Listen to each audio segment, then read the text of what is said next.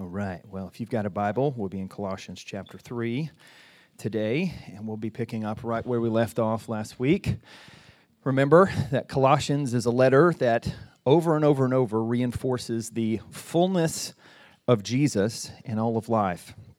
And the Apostle Paul has been masterfully applying that to the context of the home Last week we looked at husbands and wives, and uh, if you missed that, I would encourage you to check it out on the podcast. And today we take the next step further into the house, and we're talking about parents and children. And much like last week, uh, we'll only be looking at two verses, and both of my points will be exactly Paul's points. So let me read the passage for us, and we'll get right to work.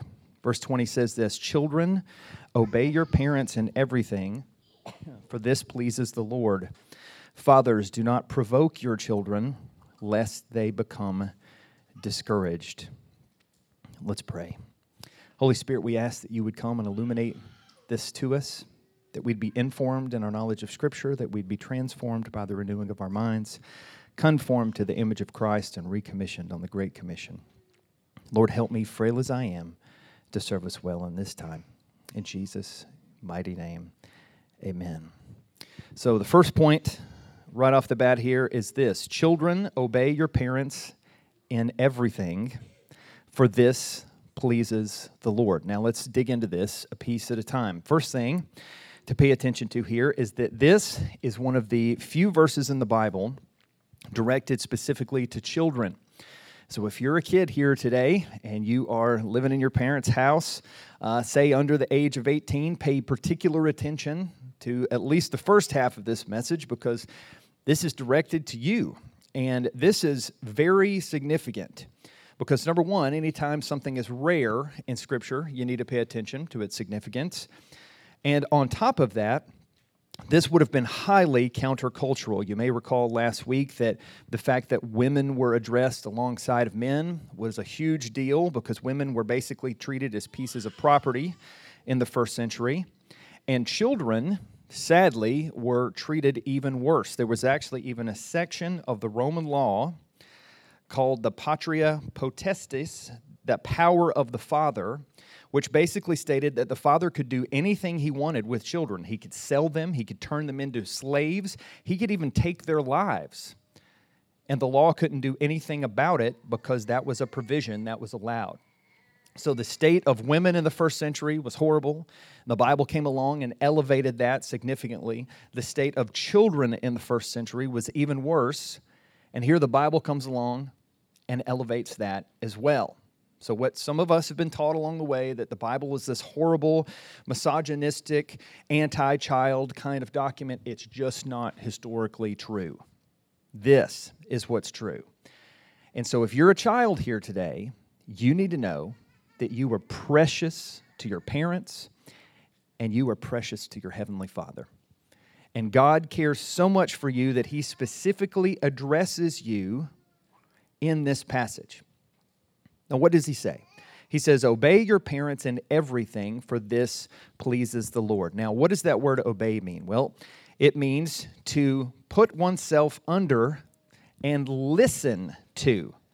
Uh, it, that is significant because last week we saw that there's a the voluntary submission of wives to, to husbands, but here this one is more uh, wide in scope that this is the way that it needs to be, that, that children don't need to rule over their parents. Parents need to benevolently, Christianly rule over their children for the home to experience the fullness of Christ.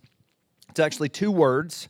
One means listen, the other means under, and you could read it literally listen under your parents, or really listen to your parents and do it. And it also carries with it not just the sense of certain kinds of behavior, but also a certain kind of attitude. I heard one writer describe this as obey your parents in everything from a happy heart, for this pleases the Lord. Now, a couple other things to pay attention to there in what Paul says this obedience is to be complete. When he says in everything, that's what he means. It means in all the things that they ask you to do. Now, there is a natural limit, just like we saw last week, that it does become okay for children to disobey their parents if obeying their parents would mean disobeying the Lord. So that's what he's saying there. This pleases the Lord. So you obey until the parents ask you to do something illegal, immoral, unethical, or unbiblical. So just like we saw last week, kids, if, if your dad comes along and is like, hey, we're going to rob this bank, I need you to be a lookout. Okay, you get a pass on that one. You don't need to obey that. And dad is going to go to jail. So you can decide if you want to go see him or not. But you obey your parents until it means disobeying the Lord. But it's also important to understand here that this obedience does please the Lord. So that means to obey your parents, as long as they're within that right sphere and they're not out of bounds, is to obey the Lord. And this is right in line with what we see over in Ephesians chapter 6, verses 1 through 3. Children, obey your parents in the Lord, for this is right. Honor your father and mother. This is the first commandment with a promise that it may go well with you and that you may live long in the land. Now, I'll refer back to this passage uh, later in the message when we start to get real practical. But this concept here of obedience in everything with the right heart as unto the Lord is really, really important. That's what Paul is talking about here. And so, as kids, that's what you need to be about. And as parents, we need to create an environment that makes this as easy as possible. We want everyone in our home to experience the fullness of Christ. and so that's where Paul goes next. He says, second command, Fathers, do not provoke your children lest they become discouraged. Now, this is important for a couple of reasons as well. Uh, first, it reinforces the concept that we saw last week of dad being charged with the spiritual leadership in the family. He's not the only player on the field there, but he needs to be the point guard, leading the family to church, leading the family and studying the Bible, so on and so forth. He needs to be loving the mom like Christ loves the church. That's why all these things matter so much. and then also, it's very important to understand that this is not a slight to moms in any way. In fact, some people think that this Greek word could actually be translated as parents. I could see that, but I think that what is probably going on here is fathers are called out here about not provoking because of the historical context first, right? Children were worse than pieces of property. They could be killed without recompense.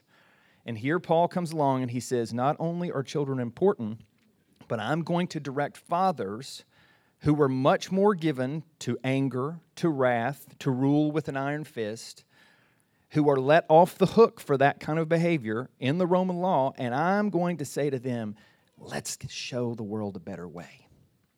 Let the, treat these children as precious in the sight of God, as image bearers, as people that we want to see grow into a relationship with Jesus and grow in that relationship with Jesus. So don't provoke them.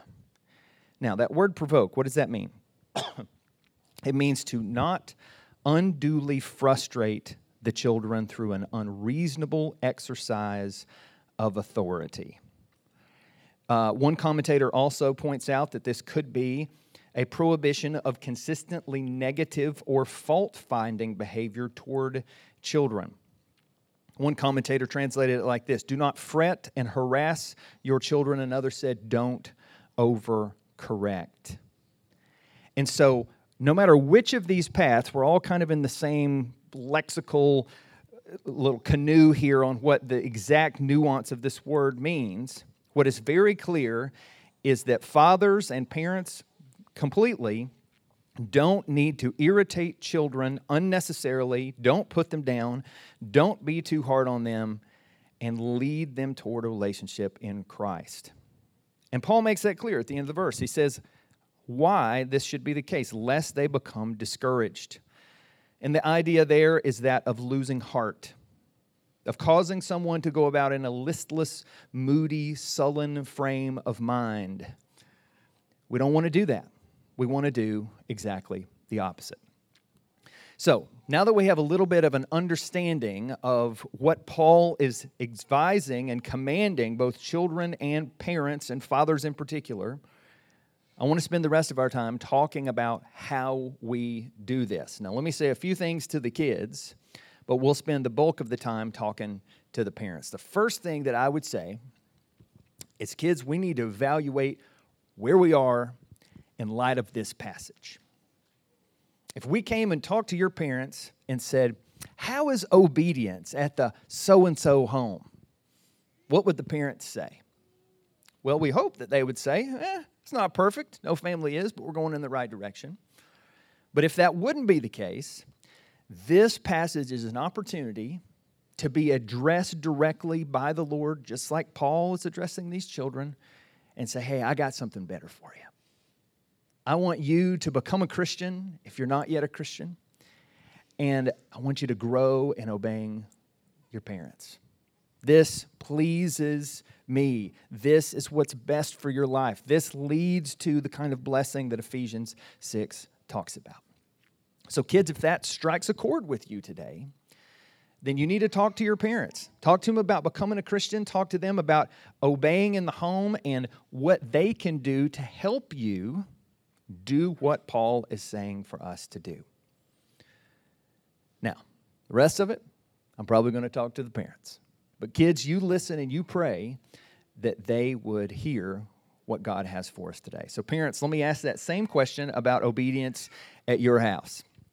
And let me just say, as we get into this section of the message, this is one of those things where I don't know a parent that thinks they're absolutely crushing it. I just don't.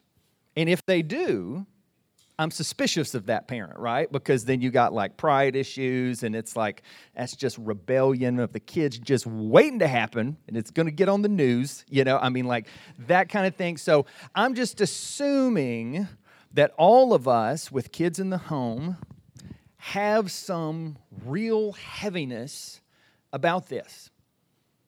But let me give you some good news today as we talk about these things, and obviously I can't say everything there is to say about parenting, I'm going to stay pretty close to the, the shaft of application that Paul is giving us here.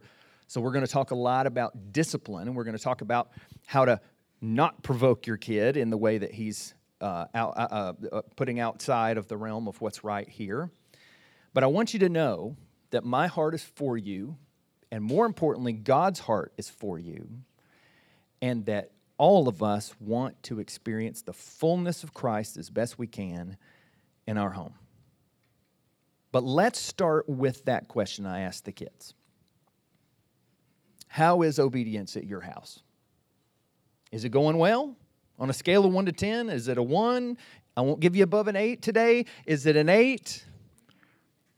And where do you need the most help? Now, let me ask you another question, fathers in particular, but I think, again, Scope of meaning can include moms here as well. Are you seeking to help your kids obey in the way that verse 20 talked about? Do you see yourself as, the, as a partner with them in that journey? Or are you provoking and discouraging them, perhaps unintentionally?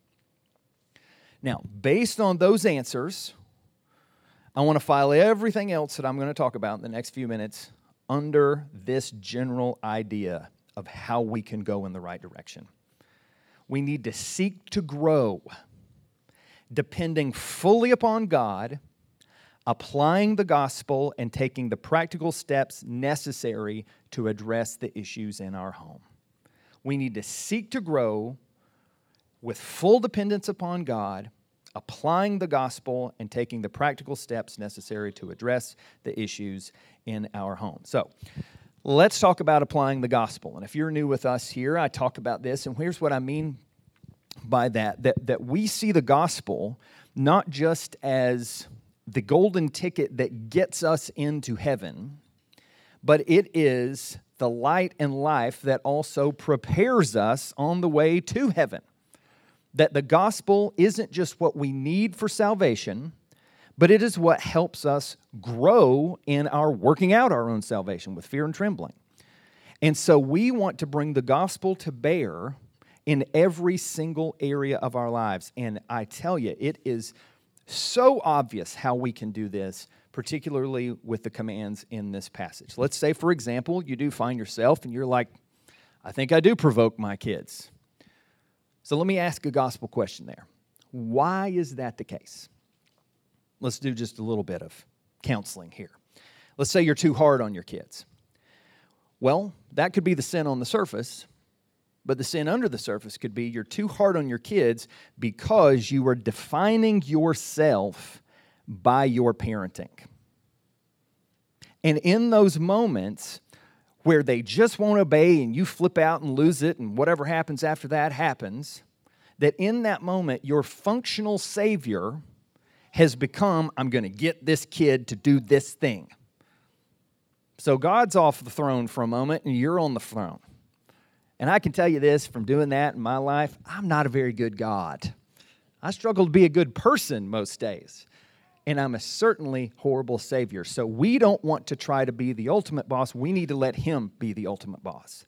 And so we need to bring the gospel to bear in those moments, not in defining ourselves by our parenting, but by defining ourselves by who we are in Christ that the truest thing about us is not whether or not we're great parents, it's that we're greatly loved by the ultimate parent. Not that we're great fathers, but that the great Father has loved us and called us to Himself. And as that reality becomes more practically actionable in our lives, the Spirit will give us insight into when we're out of line and will give us resource to help keep it in line and grow in this area where the truest thing about us is our identity in Christ. Here's another way we can uh, get off the rails about this. We get more upset about them disobeying us than the fact that they're disobeying God. What could that reveal? Well, it could reveal not just identity issues, but also some control idolatry there that we want to be our own little despot and it must be this way. Or if somebody knocks something off or spills their juice or whatever, okay, well, now the clean house is more important than trying to love this kid. Does that mean you just let kids spill juice everywhere? Of course not. But you know what I'm talking about? That disproportionate response when on a scale of 1 to 10, if what happened was a 3, but you responded at an 8.7, that gap, that difference indicates things in our hearts where we still need the gospel to sand off those rough edges. So we can see our need for Jesus, which is everywhere, revealed in our failure in this way. But it's not just being too hard on kids that reveals idolatry, being too soft on kids can reveal idolatry. Let me give you a couple of examples here. Number one, if there's no rules, if there's no discipline, or if there's so little rules or so little discipline that, that little Timmy is terroristic Timmy that's now ruling the home, and you guys, we, we've all seen that. What could be going on there is the parents want the kids' approval more than they are resting in the approval of God. And that's not okay either. There's idolatry on both sides. Or, here's the other thing, too. I'll tell you a little secret here if you don't know this yet. Being a parent's really hard. I don't know if you guys knew that. And uh, being consistent and disciplined is very hard. And the more kids you have, looking at us, we got five. TARS, hang in there. They got five. It's exhausting to try to stay on top of things. But here's the thing it's some of the most worthwhile work that God could call you to. Now, does he call everybody to be parents? He doesn't, clearly. Not everybody has children. But if that is part of your story, we have a gospel responsibility to, to raise those kids in the fear and admonition of the Lord, point them toward Christ, and part of that is discipline. And sometimes if we say, you know what, it's just hard, I don't want to do it, the idolatry there can be comfort that it's more important for us to do nothing than to step in and do what needs to be done, whatever that is. Or it could be self, or it could be laziness. And so, on both ends of the spectrum, too hard or too soft, we're in danger of idolatry. So, what's the answer? Well, let me give you one kind of humorous image today that I think will help you, and it's what I call the gospel Goldilocks.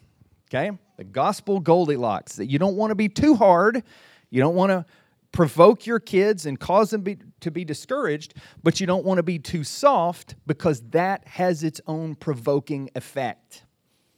And if you don't believe me, some of the kids that, that I have tried to counsel over the years when I was doing student ministry, some of those that were most provoked and most in trouble were the ones that had no rules, where mom and dad were just trying to be their friend and they weren't their parent.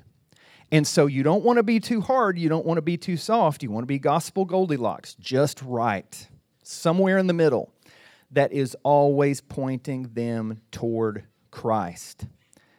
And let me give you some really good news here Jesus has what we need. Jesus has what we need. You need patience with those little toddlers? Jesus has it for you. You need wisdom with those teenagers. Jesus has it for you. You need courage to deal with that strong willed child on a regular basis. Jesus has what you need, and He's happy to share it. So, when we think about applying the gospel, both as children and parents, we want to move in that direction. Somewhere in the middle, from a gospel perspective. Now, let me kind of drill down on that a little bit more. And I want to give you my second image here. We want to put gospel Goldilocks in the gospel greenhouse. And here's what I mean by that that everything in parenting, we have the opportunity, and I would even say responsibility, to use it and to leverage it to point our kids toward Jesus. And since this passage is kind of touching on discipline here, that's really where I kind of want to focus tonight, or tonight, this morning. Uh, I'm confused, it's been a long week. But the, the whole concept here of using discipline to point to Jesus, a lot of folks don't think that way. But here's what I'm talking about that as we seek to create this kind of an environment, it begins by understanding the nature of discipline in the first place. Let me give you just a few texts here that I think will helpfully, hopefully change your mind a little bit if you're kind of like, what is he talking about? Proverbs 3 11 and 12, for example. My son, do not despise the Lord's discipline or be weary of his reproof, for the Lord reproves him whom he loves, and as a son, the father in whom he delights. So, what I'm thinking about here is that when we appropriately, and that word is important, discipline our children, we are acting like our Father who appropriately disciplines his children. So when we're doing this right, and even when we're doing it imperfectly, which is the best we got, we are reflecting the way that our Father in heaven treats us. And listen, I know this is a challenge. Think about this Hebrews 12 11. For the moment, all discipline seems painful rather than pleasant but later it yields the peaceful fruit of righteousness to all who have been trained by it. A fool despises his father's instruction, but whoever heeds reproof is prudent. Whoever heeds instruction is on the path to life, but he who rejects reproof leads others astray. And I think this one's kind of funny. Whoever loves discipline loves knowledge, but he who hates reproof is stupid. The Bible is keeping it real this morning. And so, part of our job as parents is to help our children understand listen, God has a plan, He has a, a, a, path for us to walk. And when we get off that path, when we get away from that plan, God has put us as parents in charge to go on a rescue mission to discipline our children and get them back in the right direction. And that requires and points us to Jesus at every turn. But here's the thing you got to remember about that it always has to be from a heart of redemption and not retribution. We are never disciplining our children, whatever method we choose, to get back at them for disobeying us, but rather to point them toward God that wants to change their hearts and help them obey. So it's never from retribution, it is always from a heart of redemption. So, the way that we kind of talked about this when our kids were little, it's different now because they're various ages. We called it the circle of blessing. And this came from a book. Um, it, it's a book I, I recommend. I do like it. It's not a perfect book. I don't know that anyone is. But it's called Shepherding a Child's Heart by a guy named Tedd Tripp. Uh, his brother Paul Tripp has also written some great books on parenting as well. And they're basically working out of the same toolbox that, that I think that we need to in thinking through the heart is really what matters. It's not just the behavior, it's the heart. Why are we doing what we're doing? Why did we steal this? Why did we punch this brother, sister, neighbor, whatever? Why are we doing these things? and seeking to get the gospel there. But this concept of the circle of blessing goes back to that passage that we talked about before. That if you stay in here with mommy and daddy and obeying the rules, your life is going to be long and it's going to go well for you. Now, when we think about that, is every child that obeys is their life super long? No, it, it's that, that's not that's not the way that's to be interpreted. But it's the path of that that points us in the right direction.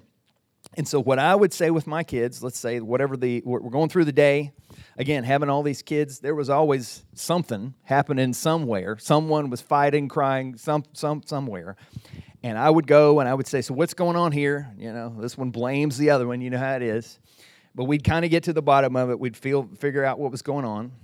And then, depending upon the severity of the infraction, you're like the parent policeman there for a second, there would be some kind of discipline. And in our house, there was kind of a variety of things. And what I would always tell them is listen, I always want to try to correct you with my words first. But if you step outside the circle of blessing and you don't listen to daddy's words or mommy's words, then it's going to escalate to X, Y, or Z. But I'm pleading with you. Please listen. Please hear my words so that it doesn't get into anything else. And many times it would, and a few times it wouldn't. But whatever the discipline ended up being, there was always a gospel conversation that went with it. There was some kind of conversation that was like this. We'll use Nate as an example since he's not here to defend himself. Nate, what did you do? I punched Simon in the face. Okay, why did you do that? Well, sometimes there'd be a reason that made sense, and other times it was like, he had my toy, you know. But over time, as we practiced this for years and years and years, the answers became eventually like this because I love that toy more than I love Simon, or I love that toy more than I loved God. And we would have a conversation, obviously not with toddler Nate, but as he grew. So, why is that? You know, because there's sin in my heart. Okay, so what what do we do? What what what has God done for us because of this? He sent Jesus to die for my sins. And then there has to be a consequence for this though, right? There does. And so we'd have these conversations, then whatever discipline it was, uh, that that would take place, and then after that, people were calmed down. We would pray, and he would ask the Lord for forgiveness. And then if it was Simon that got punched in the face, he would ask Simon for forgiveness, and that was it we go on. No holding it over anybody's head for the rest of the day. Discipline, gospel discussion, point to Christ as our help and our hope and the only thing that's going to get us out of, you know, the, the, the real mess that we're in, which is not bad behavior, it's wicked hearts. And then every time we would have those discipline conversations, we're always going back to the gospel. And we had little maxims that we would use that would help. Things like this Disobedience always leads to discipline. And so over time, this gospel Goldilocks, not too hard, not too soft, but just right, in this gospel greenhouse of every time there was some kind of situation, and when I say every time, I don't mean every time. Sometimes if you're at the zoo, you can't like, okay, everybody sit down right here in front of the pandas or whatever, and let's have a little sermon. Simon, you start. You know, we're not those weirdos, but the uh, I'm kidding. Nobody's weirdo for doing that. But you get what I'm saying. But what I'm getting at here is there's always a conversation about the gospel when it's appropriate to have. And there's always a discussion that points to the heart and not just the behavior. And there's always a patch up and then a move on. Because the biggest need that your children have it's not simply that they would obey you. It's not. It's that they would trust Christ and obey God. That's what we want. And if we only go after behavior and we don't seek to address the heart, that can create Christian kids that can spout verses like the Pharisees, but their heart is empty. Now, here's the other thing to think about here, too. Parenting, it, it is not a mathematical equation, okay? I know tons of godly parents that did it the way that I'm talking about today, and stuff still happens with their kids, and they still walk away from Jesus. This is not math. This is not a if you do this, this is exactly what's going to happen. It doesn't work that way. But what I'm telling you is, we don't want to put any additional obstacles between God and the kids other than their own sin. We want to be pointing children to Christ anytime and every time that we can. And believe it or not, discipline is an opportunity to do that. Let me say just a couple other things here as well. Uh, consistency is important because one of the things that I found that actually, to use Paul's word here, provoked my kids in their early early days was when I would be very consistent for a while, and then because uh, at the time when we were going through this phase of life, I was I think working three jobs and was in seminary. On top of that, uh, sometimes I was just tired and just didn't want to do it or couldn't do it or whatever. And so it'd be like consistent, inconsistent. And that has that kind of un- and unintentionally provoking effort that we don't want to have. Okay? So we want to be as consistent as we can. And then also, I would semi regularly have conversations with my kids that kind of went like this Hey, buddy, it, it seems like we're really having a hard time obeying on this issue what's going on? Now, again, you don't have that conversation with a two year old, right? But you do have that conversation with a 10 year old and say, how, how can I help you here? What's, what's going on in your heart that is causing you to lash out at your sibling? That is causing you to do this, this, this, and this. And I would even say this sometimes Am I doing something as a parent that is making this harder on you? help me out. Help me help you. And you would be amazed at how much that kind of interaction means to children. Because part of that gospel greenhouse that I'm talking about there, always pointing children to their need for Christ, guess what else it also includes? It also includes you talking about your need for Christ. And I was constantly telling my kids stories. Man, there was this one time where this, this, and this, and I didn't listen to my parents. And boy, I, you know, and now it's funny, the kids would come back, hey, tell us that story again when you jumped on that four wheeler and you got super busted by your parents and then they wouldn't let you. I, yeah, they love that story for some reason. Every family has these anecdotal tales where they just, your parents just got lit up for something. But my point is sharing your own need for Jesus and that we're all on this journey together and that we all need the gospel and we all need the loving discipline of our Heavenly Father, it created a dynamic, at least for us, where I think, generally speaking, our, our kids felt like they could come to us with stuff. And when they did really fumble the football over here and whatever else, and that we weren't going to be like Hulk smash, but that we're in this together and how can we obey Jesus together?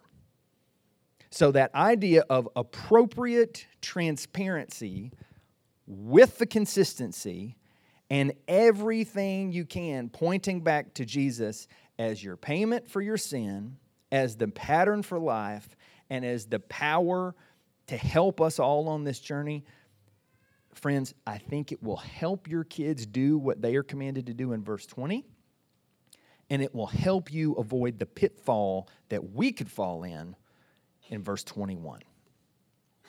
So let me stop and let me ask you a question to ponder. Of all the things that we touched on there, what do you feel that the Holy Spirit might be landing on you to reevaluate with your kids particularly if they are small and still in the home. This is the kind of thing that we need to think about. This is the kind of thing that I would say, husbands and wives, we need to talk about because this is it's absolutely a team effort. And then let me say two other things as well. Anytime that I talk about this kind of stuff, there's the heaviness of, man, I'm in this right now and I feel like I'm totally fumbling the ball. But there can also be a heaviness of folks whose kids have maybe kind of already grown and gone. And you can look back and you can look back and say, man, I wish I had heard this when they were two. And so we need to be careful and sensitive and mindful of where every one of us are on this journey. There is no perfect parent in this room except for the Heavenly Father. And you need to know that. And no matter where you're at on your journey this morning, whether you're hoping for kids and they're not there yet, or you're a few years into it and you feel like you're making an absolute disaster of it, or, or you wish you'd known this when they were younger, there is grace for you. There is grace for you. And so that's where I want to end. Because we've talked about Jesus and the gospel at every turn in this message. But I want to make sure that we also understand that it is the perfect obedience of Jesus that is the foundation for this message. It is the perfect obedience of Jesus that is the foundation for these commands. Kids, the only way you can obey truly is because Jesus obeyed for you. And you're not going to get it right every time, but there's one who got it right every time. And your Lord Jesus wants to help you be the kind of child that we see in this passage. Fathers, mothers, you're not going to get it right every time, but there's one who got it every time rightly for you. And it's the Lord Jesus. And He is not provoking you this morning, He is not discouraging you this morning. He is saying, Come to me, all of you weary and heavy laden parents and I will give you rest. You need patience. I got some of that right here. You need wisdom. I got a whole bunch of that right here. You need courage to parent in what is one of the more complex times in the history of humanity. He's got plenty of that too. So may our struggle in parenting draw us to the victory that is in Christ may our recognizing of our we're so in over our headedness draw us to the one that there's nothing over his head because he stands over all. And may our deep and abiding need for Jesus, Jesus be what helps us point our kids to Jesus every day. Let me pray that for us now. And we'll take communion. Lord, we are so thankful that you care enough about kids to speak to them directly in your book.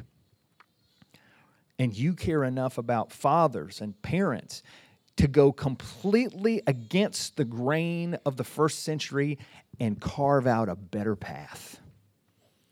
And Lord, we thank you by the, the power of your Holy Spirit that this word is as relevant today as it was back then. That His has help for us, it has hope for us. And Lord, for those who feel discouraged today, I pray that they would be encouraged in the gospel. For Lord, uh, Lord, we pray for those that that some of this this may be the first time they've even thought about things from this perspective, Lord, that you would continue to pull that thread in their lives. Lord, we pray that as a church, we would continue to grow in this area and in all areas, and that we would experience the fullness of Christ in our homes, but in all of our lives as well. And we thank you for this time that we've had together to open your word and we trust that it will bear much fruit within us. We pray all this in Jesus' mighty name. Amen.